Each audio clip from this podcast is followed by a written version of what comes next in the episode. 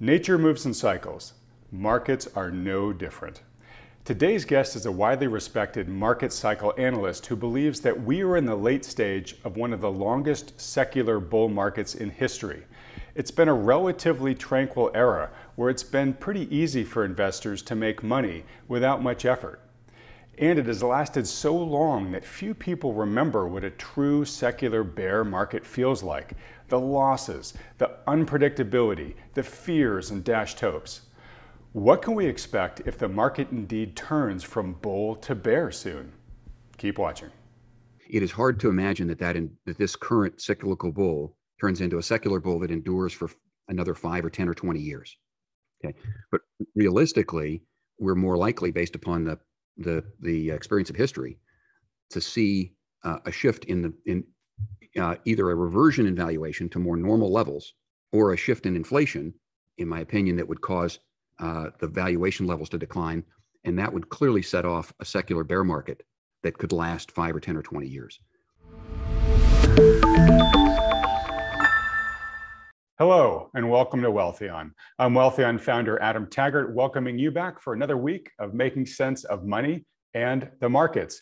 I'm very excited to welcome today's guest expert, who's the founder and president of Crestmont Holdings, an Oregon based investment management and research firm that publishes highly regarded research on the financial markets. He's also the author of two books on investing Probable Outcomes and Unexpected Returns Understanding Secular Market Cycles. And finding out where we are in the current cycle is a big reason why I've asked him to join us today. I'm pleased to welcome Ed Easterling to the program.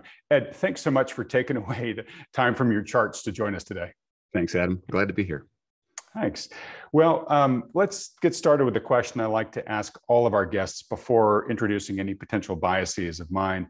What is your current assessment of today's economy and the financial markets?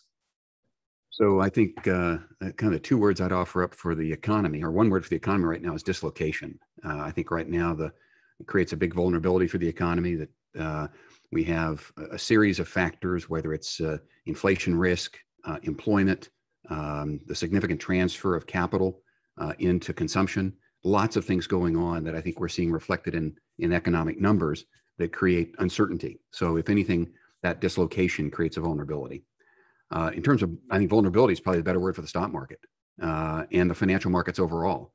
Um, a, a, lot of those factors, especially the inflation factor, the uncertainty about that, creates a significant risk when we have significantly elevated valuations in in most markets, whether it's the stock market or the bond market.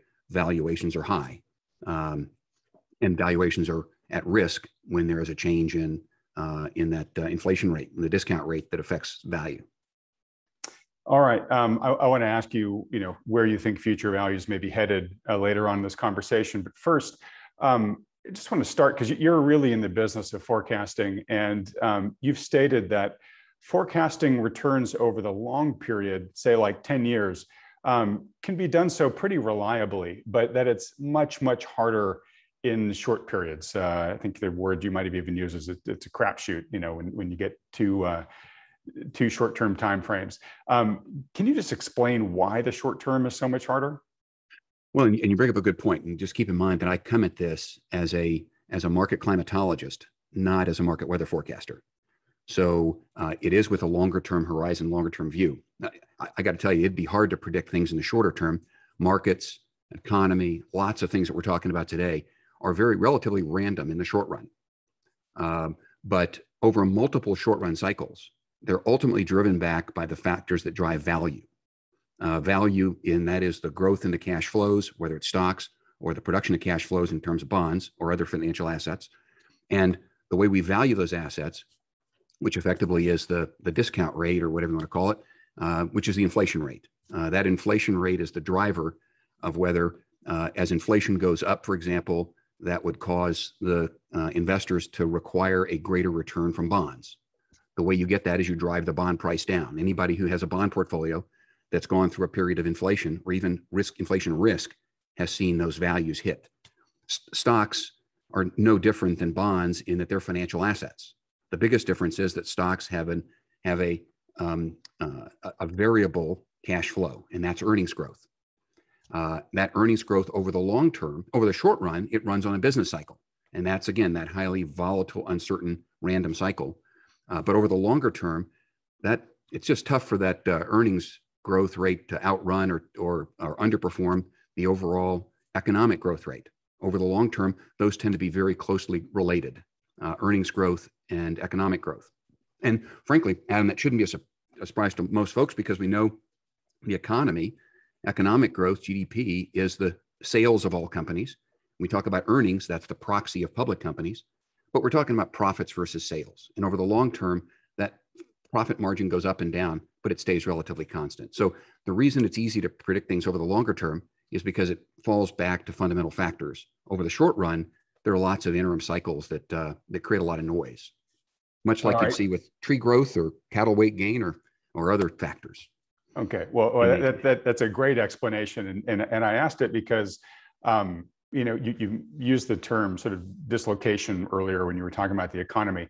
Um, we've had a lot of um, policy intervention over the past year. You know these trillions and trillions of dollars in monetary and fiscal stimulus. And I'm just curious, is that making it easy or easier or harder to see where the puck is heading from your standpoint? Um, well, from my standpoint, I think uh, with again a long-term view, uh, those things create a lot of noise in the short run, and that's why uh, I think that that's the that's the vulnerability. Um, it, so it makes it much it makes it harder in the sense that some of these things are so significant, so massive um, that and you know if we just stop here um, it, it uh, you know maybe we can digest it. Uh, the concern is if we continue with all the things on the table that are proposed, that's a that's just a major transfer of capital. Uh, it's either one of two things. It's a major transfer of capital into consumption, and not that it isn't good for lifestyle and it doesn't help a lot of folks. It's just not clear that a lot of that or most of that spending creates productivity in the future. Improves lifestyle, but not necessarily productivity. And ultimately, productivity is what creates value. Um, it creates the value that can pay higher wages. Uh, otherwise, we're paying for it with inflation. And if we pay for it with inflation instead of paying for it with with with capital, then uh, well, we know that cycle. That that basically takes away a lot of the value of savings that uh, people have worked really hard to uh, to put away over time. Um, all right, great. So we're really, I think, poised here to get in the meat of what I wanted to talk to you about today. Um, okay. uh, real quick, though, before we do, just because you, you mentioned it earlier, um, you mentioned the um, the discount rate, which for folks who don't know what that is, um, it, it's really um, uh, the amount that your investors uh, demand for taking on uh, risk. and uh, when uh, the, the, the discount rate is higher, uh, it's sort of like a seesaw relationship with the price. The higher the discount rate, the lower the the, the price um, for any given bond or, or stock or whatnot. Um, and uh, we'll get into this a little bit later, Ed. But um, right now we're we're, we're seeing um, you know a, a, surge in inflation, right? Which which should lead to a higher discount rate. Um, but it seems like the markets, both the stock and bond markets, have not gotten that memo yet. So I'm curious to, to hear your thoughts about um, the, the, the, current delta that we're seeing between today's still highly elevated, in many cases, record high prices, and yet this, this outlook that, that rates may be, uh, the discount rates may be rising from here. Um, but let's use that point as a segue into, um, you know, so you were talking about some of these ratios, price, sales, et cetera. Um, can you discuss the historical relationship between uh, PEs?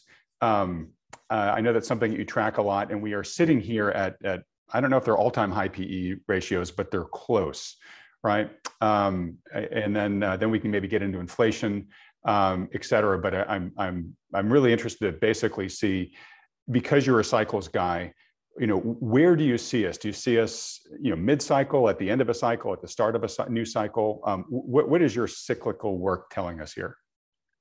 So um, let's unpack that and hit a couple of concepts at the same time. And, and I think um, uh, you talk about you talk about the inflation rate. Um, uh, so I think one key, in, matter of fact, rather than talk about discount rates because it gets kind of geeky to get down into statistics, yeah, exactly. into, Okay, we'll call it, let's call it the trade-off rate. Um, you see, at the end of the day, if inflation's rising, for example, and this I'll tie this back into PE, your, your question. If inflation is rising, then investors have a choice. They can invest in real assets that are growing at a rate of inflation, essentially in the value of those, or they can invest in financial assets. If the inflation rate is going up and the uh, commodities and real assets are going up commensurately, then if the financial assets aren't providing a comparable return, then investors will will target their money over in the other direction. So the trade-off is that financial assets have to adjust their value, like bonds prices going down that causes their yield to go up, or in the case of new bonds, new bonds have to be issued at a higher yield to meet that trade-off. So I like to think of it as trade-offs as opposed to the geeky discount rates. Although um, I got to tell you, it's a lot of fun talking geeky discount rates from time to time. So so let's look at this relationship. So what? So right now, one of the dislocations you've just identified, Adam, is we have this potential for higher and higher inflation rate. Yet, if you look at the bond market, and we know the Fed controls and sets rates in the short run, but they don't in the long run. And so the confusing part is why we're not seeing more response in the long end of the yield curve, the longer term interest rates, those out at 10 and 20 and 30 years. So that that creates a bit of a, of a conundrum. At the same time, we have stock market valuations ultra high. Um, if uh, those two markets are sending the same signal, and that is that maybe inflation is not the risk that we, in the short term, perceive it to be. Right. They're, they're um, believing the Fed when the Fed says this is transitory. Absolutely. Um, and, and frankly, you know, today's number came out. Uh, they they said CPI up five percent year over year. Well, we got to be careful because there's a base period uh, factor there, and that is that it's year over year being last year at this time when we had a significant um, suppression of values in the economy. Uh, so I went back and I prefer to look at the call it the pre-COVID, the 18 month number, or if you want to keep the months lined up for seasonality, et cetera, let's do the two year number. Um, those are elevating slightly um, from around 2% plus or minus to around 3% plus or minus. Um, so there is some increase, and we're seeing some of the factors that were in today's number are potentially transitory, whether it's used trucks or or uh, airline fees and uh, uh, rates, et cetera. But at the same time, I think there are two factors that drive psychology, that drive uh, inflation rate. One is psychology. The second are these underlying financial issues uh, and monetary issues. Um, I, right now, it sure seems like from folks that I talk to in the financial markets and on the street, um, the word inflation is coming up a lot. So I would, uh, I'd be concerned uh, if I were the Fed about the psychology building in that can create its own reinforcing cycle. But for, in the short run, I think looks like markets are solid, and uh, if anything, they seem to be a little bit euphoric. Um, all right. Um, well, I want to ask you about that too in just a minute, but but uh, just to sort of um, bring the question up again, you you look at grand cycles in the markets. Um, wh- where do you see us right now? Wh- wh- what type of cycle and where in the cycle are we in your estimation? Okay, so and and um, and I, I study closely secular stock market cycles. The term secular comes from a Latin term secula that means an era or an extended period of time. So what we're talking about is extended periods, 5, 10, 20 year periods, uh, investor horizons as opposed to traders' horizons. Um, on that horizon, uh, where are we in the cycle? The the cycle that has occurred numerous times over the last century or longer has been a cycle in the inflation rate that drives a cycle in valuation. We've seen periods where the price earnings ratio goes up, and then as the and then the inflation rate uh, peaks at a low stable rate, if the inflation rate then starts rising again, that drives PE valuations down. Falling PEs have a substantial impact on the return from stocks over shorter term periods 5 10 20 years. Um, if we hit periods of deflation for example um, deflation is a period of declining um, real prices. So in that case real earnings would move from a slight increase to a decline. And the value of something that's going down is less than the value of something going up over time. So deflation causes pe ratios to go down because we're we have a future of de- perpetually declining of uh, earnings. Um, rising inflation, although it causes earnings to go up faster according to inflation, it doesn't. It's just not enough to keep the disruptions that are caused by def- infl- inflation uh, are, are harm to ultimate um, margins. So although the rate of nominal growth in earnings may increase, that trade-off value, the effect of that trade-off of those real assets going up causes you to discount those bonds or, or reduce the value of bonds and stocks that more than offsets. And that's the reason PE goes down. So PE ratios peak at low stable inflation and they decline as they move away from low stable inflation. So higher inflation is bad and deflation is bad, but low stable inflation is good for stocks. And so where are we in the secular stock market cycle? Well, we're at relatively high valuations. And we have been at relatively low stable PE ratios. So um, low stable um, rate I'm of sorry, inflation. Low, low, stable, thank you. Low stable rate of inflation. So when uh, so that would put us in the um, either the late stage of a um, of a of a strong rising valuation period that has added to returns, or we're nearing the beginning uh, of a of a period of of uh, of a secular period of, of below average uh, to to very below average stock market returns.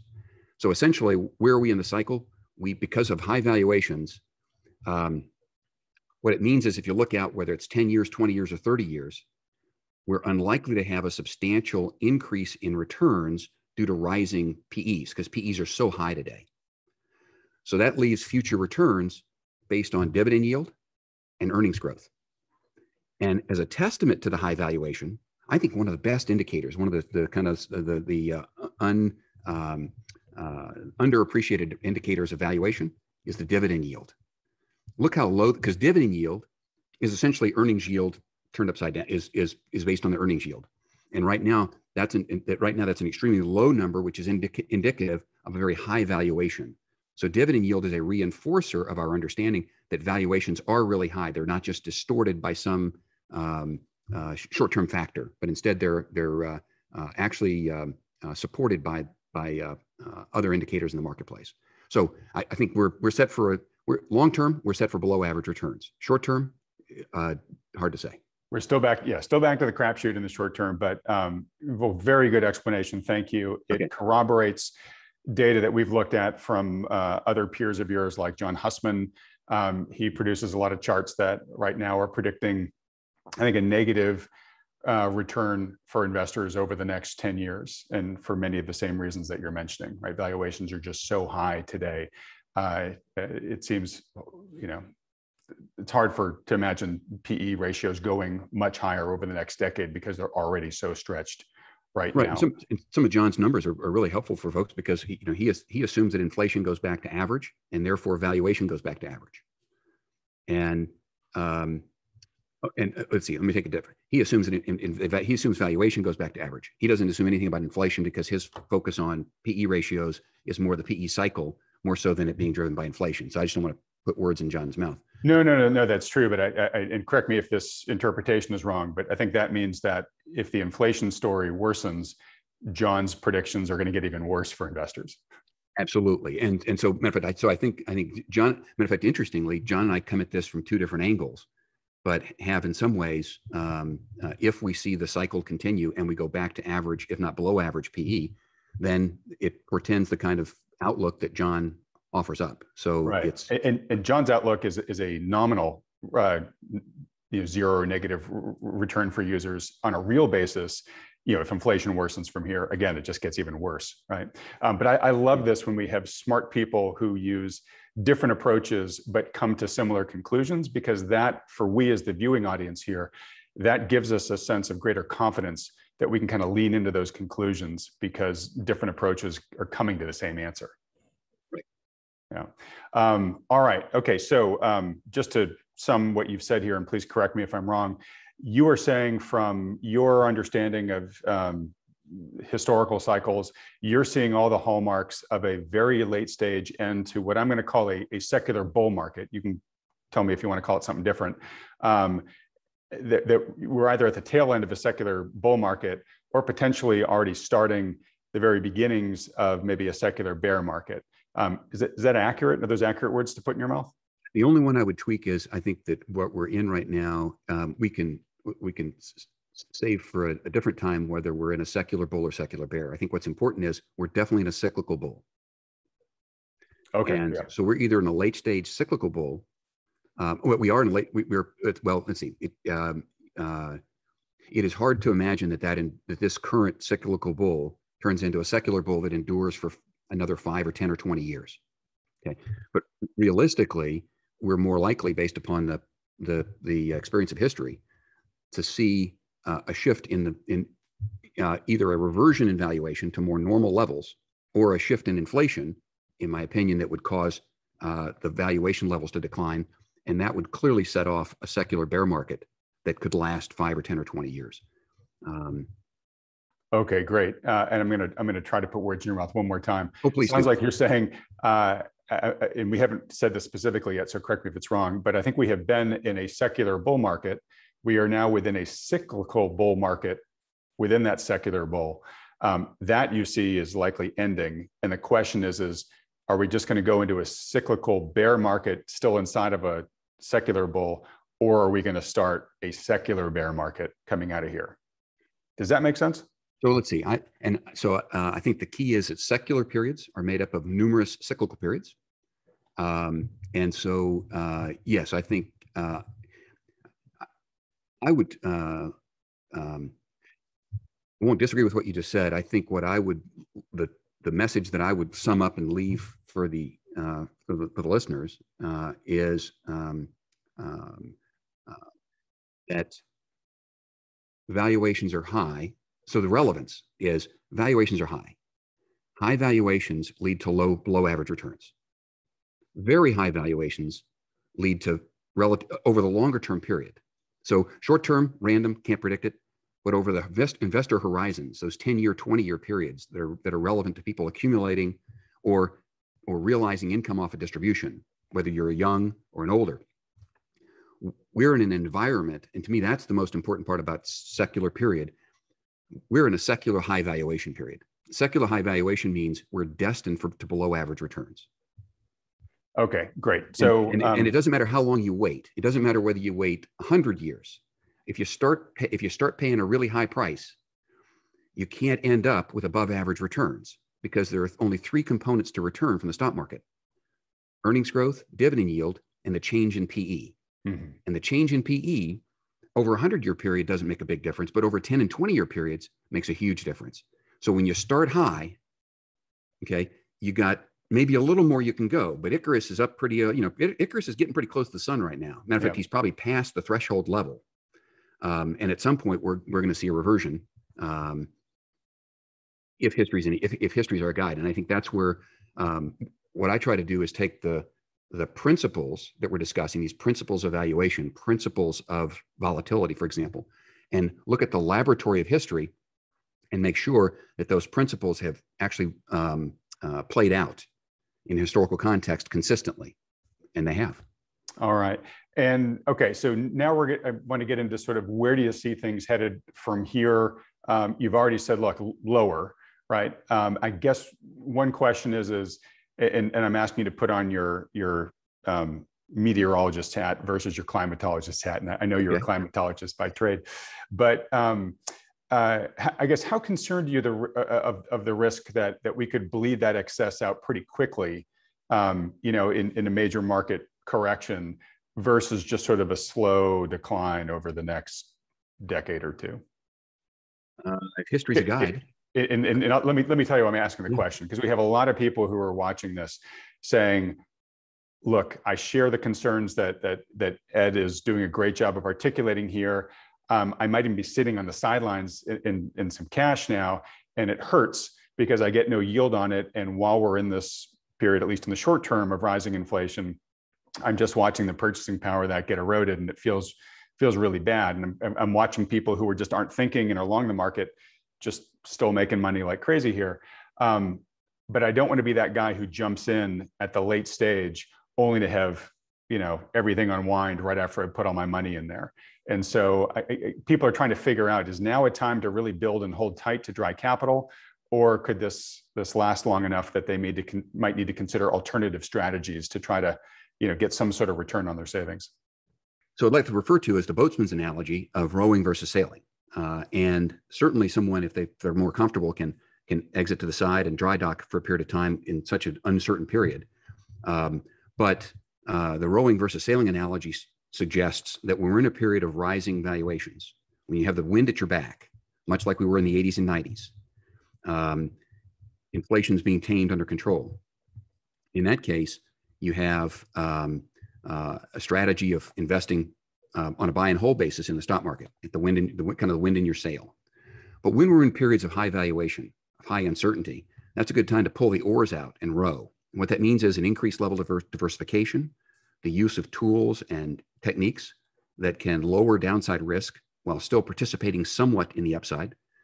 I think the key here is to recognize that if, if you do believe that over time we're, we're set for a period above average and then below average returns in the short run that leave us with longer term below average, the trade off for your portfolio um, uh, is that you would look not now trying to get these double digit returns, but instead be comfortable chipping away with some nice mid single digit returns um, in the meantime. And it's certainly not available in, in bonds, uh, not on a risk adjusted basis. But there are lots of investments that, uh, that could be put in a portfolio to diversify and still get a, a decent return uh, exceeding the rate of inflation.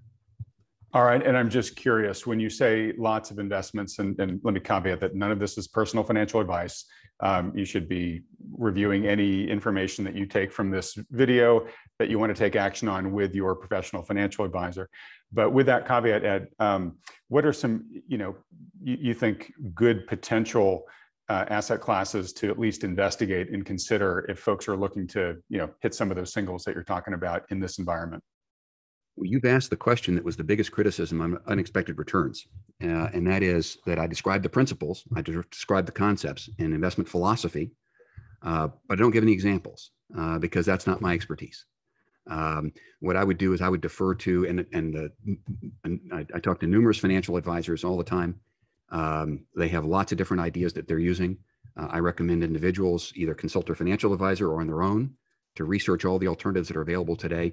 Um, but unfortunately, Adam, I, I um, uh, I'll be as consistent now as I was in 2004 when I wrote Unexpected Returns. I, I just don't have uh, specific examples of, of, things that you can put in a portfolio. Uh, there are certain some asset classes and, and techniques that you can use. Um, but again, I, I, would defer to, um, to, to uh, you know, there's a whole lot of different ways to row. Uh, All right, but, we, have have... got a we've got a financial advisor who is a devoted follower of your work uh, coming on this video after we talk with you. So we'll put oh, some of those questions to him. So so so you, you, you not, got that part covered. Then that's great. Yeah, not, not, not to worry. Um, but but let me, let me maybe try to ask the question again differently, but maybe in a way that, that you can answer from your your high level perch, um, sure. which is uh, you know for people that are concerned about the you know, the, the very high level records evaluation right now in almost every asset class. Um, uh, you know, I, I, guess their question is, is um, uh, you know, even if they're trying to go for singles per se, um, how do you avoid being guilty of trying to pick up nickels in front of the steamroller here? Because I think that's what people's biggest concern is, is they they don't want to become collateral damage um, if there is a substantial market correction that happens in a short period of time, they don't want to be too exposed on the long side. Um, so curious to hear any feedback that you might have, you know, for somebody who's wrestling with those challenges and, and maybe a, a, sister question, which is, um, you know, in, uh, what do you think about defensive strategies like um, using uh, tools that can, you know, they might uh, cap your your maximum gains but they provide some insurance on the downside. So these are these are basically hedging techniques is what i'm talking about. Do you favor those in a market environment like this? Absolutely. And that's one that is one concept that i do include in unexpected returns is is the is the, the there's various techniques that can be used to um, you give up some of the upside to reduce the downside or you give up some of the upside to generate current return. Um, and so i guess if anything you know in, in unexpected returns i talk about when the concept of rowing is a 10 bucket approach. And it doesn't mean that everybody has to have exactly 10 equally weighted buckets in their portfolio. But the key concept would be to make sure that you're diversifying risk, not just diversifying assets. Yeah, that's a great point. That is a great and point. Th- there were people back in the 1970s, back when back in the old days when it was really simple. You just buy stocks and bonds and maybe a little cash or gold. Um, that thought that stocks and bonds, which in the short run on days when the stock market goes up, the bond market often goes down, and vice versa. So if you use daily data, you get a very uh, an inverted correlation between stocks and bonds. They look like they diversify. But remember, I'm the market climatologist that says, wait a minute, that's that's irrelevant. What's relevant is what happens to your portfolio over 10 years. Well, the great lesson was when inflation is rising, it hurts bonds and stocks. So you didn't find much comfort in diversification with having a stock and bond portfolio in the 1970s. So they diversified assets, but they didn't diversify risk. Likewise, but but the good news was uh, in the 1980s that all turned around. So if you held those two assets, bonds did great and stocks did great. Um, but in today's environment where valuations are high, this is a great time to make sure you're diversifying risk, not just diversifying assets. Great, great point. And and just to use your comparison there of stocks and bonds, we are coming off of a prolonged period where the prices of both have risen to, in many cases, all-time highs, right? So they're they're both highly elevated right now. Um, do you see there being um, concerning probability that uh, if we do have this shift, this cyclical shift, that both will go down uh, together as well? So you could be diversified across both of those asset classes, but they your your risk wouldn't be diversified and be writing both down. So um, so when we look at the scenarios, and right now there's a real good case to make that we're in a period of rising inflation. And if that's the case, then both of those are vulnerable. Yep. There's also a very good case to make that we could be set for a period of deflation. That that this all this dislocation ends up with uh, an economic disruption. That economic disruption could, could lead to disinflation or deflation. Now, deflation is bad for stocks, but it's good for bonds because bonds don't have that variable coupon. They have a fixed coupon. And so that fixed amount of money into the future is worth even more in a period of low or negative inflation. So if we see that scenario, those two would be diversifying. But in an inflationary scenario, they would not be. And again, there's always a chance that we, you know, find Goldilocks here, and uh, and for some reason we kind of set things right back to where they were, and then we could be in a period of low stable inflation again for an extended period. If that's the case, it still isn't the justification to get valuations to sustain valuations where they are or take them even higher. So I think they are vulnerable to a correction to a more normal high level, just not ultra high. Um, but but we need not necessarily think that they would revert back to the average. Good point. Good point. Um, one last question on this. Um, so if we do see deflation, and uh, we just had our uh, Wealthion's first uh, conference this past weekend, and Lacey Hunt actually made a phenomenal case, very, very data heavy, uh, that uh, unless key elements of the status quo change dramatically, he actually thinks that deflation will win the day here. But if we did go down a deflationary um, path, um, do you, could you see rates in the U.S. going negative, or do you think we'll we'll have a zero floor? Um, I think it's unlikely that, that rates would stay negative for an for an extended period of time. Uh, again, that's a that's that's a dislocation. That's a that's an un uh, an unnormal condition that creates its own series of of uh, vulnerabilities. So uh, could it happen in the short run? Yes, but, I, don't think we would have a, a secular period of of and just, just to clarify, um, a whole lot can happen in the short end of the curve.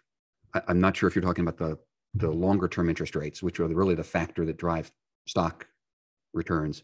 I think it'd be unlikely to have bond yields go negative significantly for an extended period of time. Um, we, but I think we could see. Um, I, um, could we see a Fed that takes uh, that uh, um, takes a series of policies uh, choices uh, and extends them for an extended period uh, for a decade or longer? I, it's it's possible. I mean, we shouldn't put put it past if they if they get caught up on really prioritizing uh, in, the employment mandate over the inflation control mandate. Um, I, you know, I think their role is a monetary role. Okay, and sort of where I was going with this question is, um, let's say we go into a, a, period of deflation, sustained deflation. It's bad for stocks, the way that you said. Um, it's supportive for bonds. Um, my sort of question was, is because where rates are so low today, um, you know, does that sort of put a cap on how far bonds bonds could rise? Um, you know, are they are they sort of close to their price for perfection levels? um, or potentially could bonds still materially appreciate uh, in a deflationary uh, regime from here, given how low rates are today? Well, that's a, it's, it's, a golden goose result. So let's keep in mind that if we hit that period of deflation, uh, if Lacey's right, we hit deflation, all of a sudden we would see a, a, surge. So we'd see total return in the short run be very strong in bonds. Um, but that's a valuation shift. I mean, you've harvested the golden goose. At that point, you're holding on to bonds that have yields that are, you know, basis points. And any new bond issues are going to be basis points. Right. Fractions of fr- fractions of a percent. So, um, but but the total return over a short period, much like we saw for a very short period last year, you could have you could have very strong short term returns, but um, uh, that's a very undesirable condition. All, uh, it, that's a that's a consolation prize for bondholders, but it's not. Um, it, it's uh, for anybody who's got a bond portfolio that's reasonably diversified in maturity. Um, you don't want those nice bonds that have appreciated significantly to be rolling over into very low interest rates, very low yields. Okay, great, great point to make. Um, yeah, so it's it's almost sort of like it's almost a future you don't want to wish for as a bondholder, right? Right. Yeah. Um, all right. Yeah, yeah, absolutely. Okay, great. Well, um, Ed, uh, thank you so much. This is a um, you know it's it's such a difficult time for today's investor to figure out what to do. Um, and uh, you've given us you know a, a, a great education here uh, particularly on the bond side um, where on past interviews we've had here we haven't dug into bonds as much as we have with you. So i really appreciate you you helping us do that here because i think most investors don't don't understand the bonds as easily as they do the general stock market. Um, so uh, i guess in wrapping up here um, for folks that are impressed by you, want to learn more about you and your work, where should they go to learn more? Um, you can, uh, online at uh, crestmontresearch.com. Um, you'll find graphs, articles, um, um, information about uh, uh, both bonds, stocks, and the economy. Uh, the the kind of the main driver of Crestmont Research is to create graphs that tell the message themselves. Uh, so they're they're colorful graphs. Uh, and the intention is either in either with a few moments of looking at it or with a little bit of time that it gives you an aha, uh, an aha insight um, of, of, a key principle. Uh, and then the articles that sort of uh, often uh, relate to those graphs. Uh, also, there's a video series that's based on unexpected returns that talks about some of the key principles um, that that's available free online. otherwise, unexpected returns, probable outcomes. You mentioned the two books earlier. Uh, would certainly suggest those uh, for most folks. Unexpected returns. The first book is the um, is probably the better place to start uh, in terms of uh, concepts. Uh, and the the book was written with a broad audience in mind, so it's it, it, should satisfy the appetite of financial advisors, and at the same time, it's very relatable by individual investors. And I think the um, one of the uh, often people have asked if I'm going to do an update to the book. Uh, and I think right now, what's proven to be more valuable is to go back and have a book that was written um, uh, 15 years ago, 17 years ago, that is uh, as uh, valuable in its principles as it was then, and has been uh, has been shown to prove the test of time. So I would just encourage folks not to get dissuaded by the by the date on it. And all of the charts and graphs that are in the book, in both books, are updated on the website uh, at least annually and some of them quarterly. All right, excellent. And having looked at a lot of those charts, they are extremely useful. As, as Ed said, there are many ways that it's pictures worth a thousand words. Uh, the data can show you clearly something uh, in a few seconds um, that would otherwise you'd have to watch a full video like this to understand.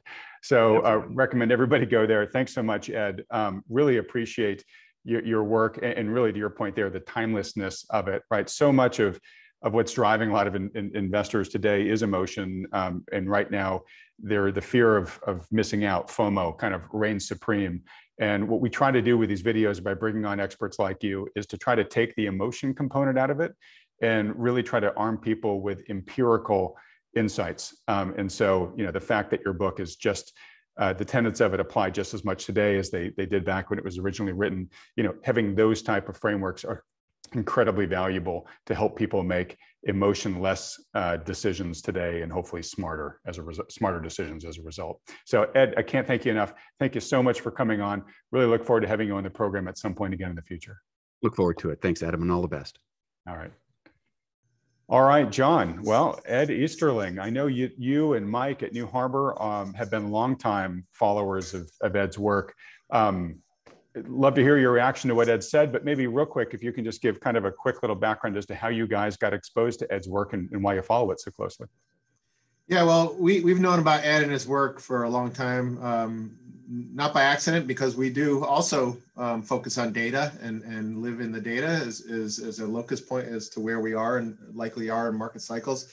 Um, most folks who in, are in that realm kind of know of Ed's work. He's, he's, a, he's a really um, balanced, unemotional observer of the data, which is great. Um, that's what you want in a data analyst. Um, and he has a very good ability to kind of parse through tons of data over literally a century or, or more in some cases and really extract the key learnings from it. And um, as was kind of alluded to in, in his comments, some of his charts are, are works of art, literally. I mean, they, are very effective um, chart tools that can, can uh, convey messages to even the layperson that, that doesn't live in this, this world of financial analysts, uh, analysis. Um, there's one particular chart that kind of maps with a color coding um, kind of epochs, if you will, epochs, uh, I guess is the right word, of, of return and, and market cycles. And it's a, it's a beautiful patchwork of colors. Um, the green parts are periods of strong returns and the red parts are periods that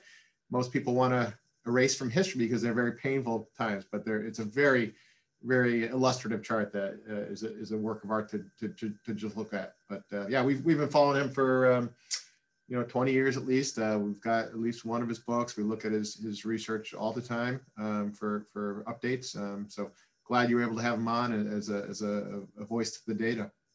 Yeah, I was super happy to get him. Um, all right, so um, look, as I kind of recap in my mind what what Ed said, he said, um, look, there's been lots of dislocations happening uh, in the economy right now.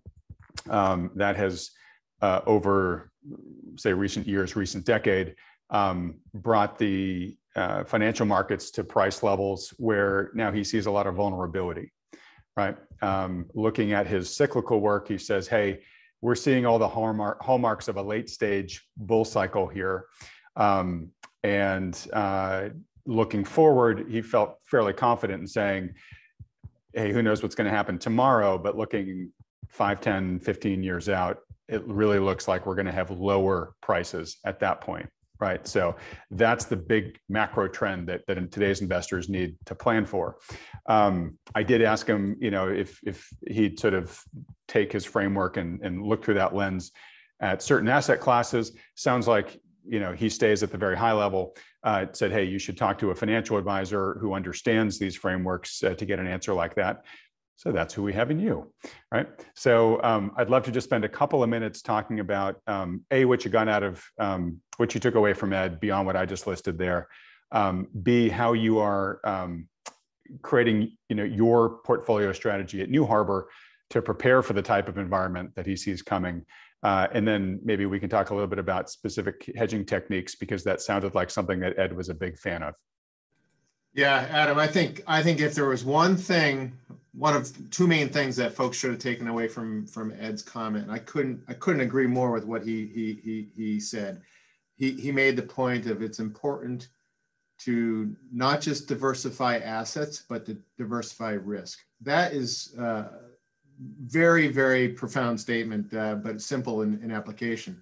And and it's very important because most folks and most traditional investment management firms will have folks in, in all market environments in a pie chart of traditional um, stocks and bonds, right? And over many periods of the market cycle, that's a perfectly fine and, and appropriate way to invest. But there are distinct periods in market cycles where that is absolutely um, quite possibly a, a, horrible way to approach the markets because yeah while you're diversifying across assets you are absolutely uh, in some market environments like we think in the one we're in right now, not diversifying across risk. And, and um, just to reiterate by way of illustration what, what why that is, uh, Ed made the very proper point that let's take two scenarios, inflation versus deflation. Two ends of the spectrum, there's certainly credible scenarios for both, but in the inflation spectrum, both stocks and bonds would likely get hit very negatively because of the fact that they're priced at such um, high levels, relatively speaking, now as compared to history. So, you know, a, a, very diversified pie chart of stocks and bonds is probably the very worst place to be right now uh, in an inflationary uh, potential environment. And that's certainly the headlines of today, certainly up the, up the ante a bit, I think, in terms of a true inflation starting to take hold. Now, in the deflation environment, um, you know, yeah, the bonds would, would be a great place to be, as would cash. Uh, stocks would would likely get hammered. So so here's an example where, you know, attending to all the risk requires different tools. And that very much is a nice segue to how we're per- presently positioned to, to attend to, frankly, both of those uh, examples or those scenarios. We, we are, we're holding lots of dry powder in the form of short-term treasury bills and cash and even some long-term treasury bonds, you know, in a very modest that would likely do very well. The cash would do well, certainly in a um, deflationary environment, as would the bonds, but also in an inflationary environment. The cash would would not necessarily be a great adder return, but but but it would be a safe haven or a dry powder that could then be used to, to rotate into things like stocks and bonds that would likely reprice downward.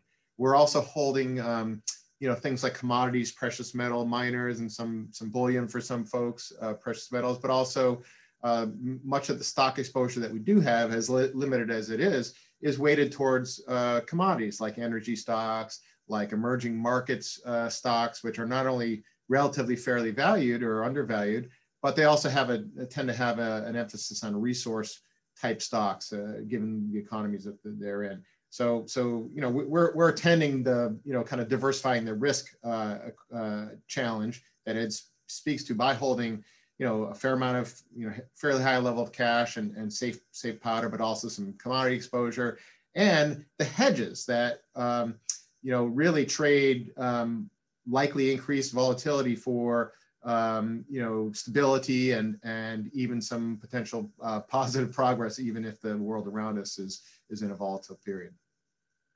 Great, um, and you know we talked about um, that we had the Wealthion uh, conference uh, the other weekend. Uh, lots of great speakers there, and, and, John, you and Mike were phenomenal co-hosts, so thank you for all that. Um, but we heard from a number of the different speakers there that we are moving. Um, there's, there's, a shift occurring from um, the success of passive investing to where active investing is going to not only you know come back into vogue but, but really be necessary to navigate the, the future right? When all boats are rising when a rising tide is rising all boats yeah passive investing makes a ton of sense right? Um, but moving into the future that many of our guests including ed see coming where you're going to see highly likely that you're going to see lower prices ahead um, but you're going to have to sort of navigate the rocky shores of okay you know we know we're going to get to lower but how are we going to get there? Is it going to be by deflation or inflation or whatnot? Um, it's all about um, you know coming up with uh, a portfolio strategy that that can react to those you know on the ground realities um, but also is man is mitigating risk as best as possible. And that's where the hedging really comes into play. So just to reiterate what we always do on this program highly recommend that you work with a professional financial advisor to craft that strategy and to deploy it for you, given all these risks going on, given what a, a really confusing time it is for investors. Um, and John, I just, you know, we're going to end here in a couple seconds, but um, you talk to people all day long, um, many of whom are folks that watch these videos and then want to go talk to you guys. What are you seeing right now, just in the mindset of people? I mean, I've got to think that so many people are so frustrated, confused, um, and probably just exhausted trying to, to make sense of where things are going to go from here. Um, can you just help us sort of understand, you know, what the, the average person who's calling you up is, is dealing with psychologically right now? Yeah, absolutely. Your choice of the word confused, Adam, I think is apropos. And, and, and please, that, that is not meant to me mean that um, the folks we speak to are not intelligent or bright or observant um, one can be smart and intelligent and confused because the environment is is confusing. It's it's very confusing because of all the um, cognitive dissidence and inconsistencies. You know, um, you know, we have inflation numbers picking up here, yet the stock and bond markets are seemingly uh, not giving a whiff. Um, central bankers themselves are are you know kind of seemingly not even giving these things lip service. You know, repeating the refrain that this is transitory and not to be concerned. Of course, you know they've got a long history for talking down big problems just by simply saying it's not a worry. Um, you know, so so it is a very uh, confusing, very um, likely transitional paradigm shifting phase we're in here. And I love um, to get back to Ed Easterling's comments. I love the, the analogy of rowing versus sailing. This is a time, and this gets back to the passive versus active, you know, theme that was touched upon uh, pretty heavily in the Wealthion conference this past weekend. I, we think um, we're we're entering a period where being a rower, being an active steward of, um, you know, avoiding those rock piles, those those shoals with the boat, versus letting the wind take the sails and putting you right on the shores. Now's the time to be rowers. So folks who are do-it-yourselfers or have a, an investment advisor, um, urge them to, you know, at least think about being proactive and, and not reactive. Uh, we think they're, we're, we're very much in, on the, the verge of, of needing to, you know, have nimbleness and, and react and proactivity rather than reactivity to what's going to uh, likely ensue here. All right. Well, very well put, John. Um, and so, folks watching, um, if you don't already know this, John and Mike and the team at New Harbor, for Wealthion viewers, uh, they will give you a portfolio review. Uh, there's no strings attached no commitment to work with them, doesn't cost you anything. It's just because they care about getting people well positioned for what's coming. They want to try to help as many people as possible avoid those rocky shoals that John was just mentioning. Um, so if you haven't scheduled one of those free conversations with the team at New Harbor, uh, stick around at the end of the video. It's coming up in just a second. We tell you how to do that. It only takes you a couple of seconds to set one of those up. Um, all right, and wrapping up real quick, um, if you have if you're enjoying these type of, of interviews with guest experts, want to continue to see more of them, uh, help us continue to do that by clicking the subscribe button below to this channel, as well as the little bell icon next to it. If you want to see which experts are coming up next or suggest one of your own, follow me at, at Menlo Bear on Twitter. I listen to what everybody there uh, requests. Um, and, um, you know, as I say every week, John, you know, whatever happens from here, um, nobody has a crystal ball, which is why we track this week after week after week. So whatever comes from here, we'll be tracking it together. And I look forward to seeing you here next week, John. Yeah, very much look forward to it, Adam. We're uh, keeping our eyes on the ball and we'll continue to do so. Thank you. All right. And for everybody watching, thanks so much for watching this video. Look forward to seeing you next week as well. Take care, everyone. If you'd like to schedule a consultation with one of the financial advisors at New Harbor Financial, simply go to wealthion.com. These consultations are completely free and there are no strings attached.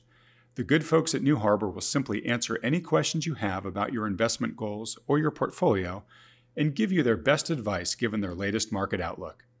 They're willing to do this because they care about protecting people's wealth and because Wealthion has connected them with so many thoughtful investors just like you over the past decade. We started doing this because so many people have approached us in frustration, looking for a solution because they're feeling out of alignment or downright ridiculed by the standard financial advisors who have been managing their money. You know the type. The kind that just pushes all of your money into the market, scoffs at the idea of owning gold, and when you bring up concerns about the market's sky high valuations, they say, Don't worry, the market will always take care of you. For many of the reasons discussed in today's video, we think this is one of the most challenging and treacherous times in history for investing. We strongly believe that today's investors are best served working in partnership with a conscientious professional financial advisor who understands the risks in play. Now, we're agnostic which professional advisor you work with, as long as they're good. If you're already working with one, that's fantastic. Stick with them. But if you don't, or are having trouble finding one you respect or trust, then consider talking to John and Mike and the team at New Harbor. Now, for those about to ask, yes, there's a business relationship between Wealthion and New Harbor, which we've put in place to make sure everything is handled according to SEC regulations. All the details on this are clearly provided on the wealthion.com website. Also, it's important to note that New Harbor is able to work with U.S. citizens, green card holders, and those with existing assets in the USA but for regulatory reasons, they aren't able to take on non US clients. All right, With all that said, if you'd like some insight and guidance on how to protect your wealth during this unprecedented time in the markets, go to wealthion.com to schedule your free consultation with the good folks at New Harbor. Thanks for watching.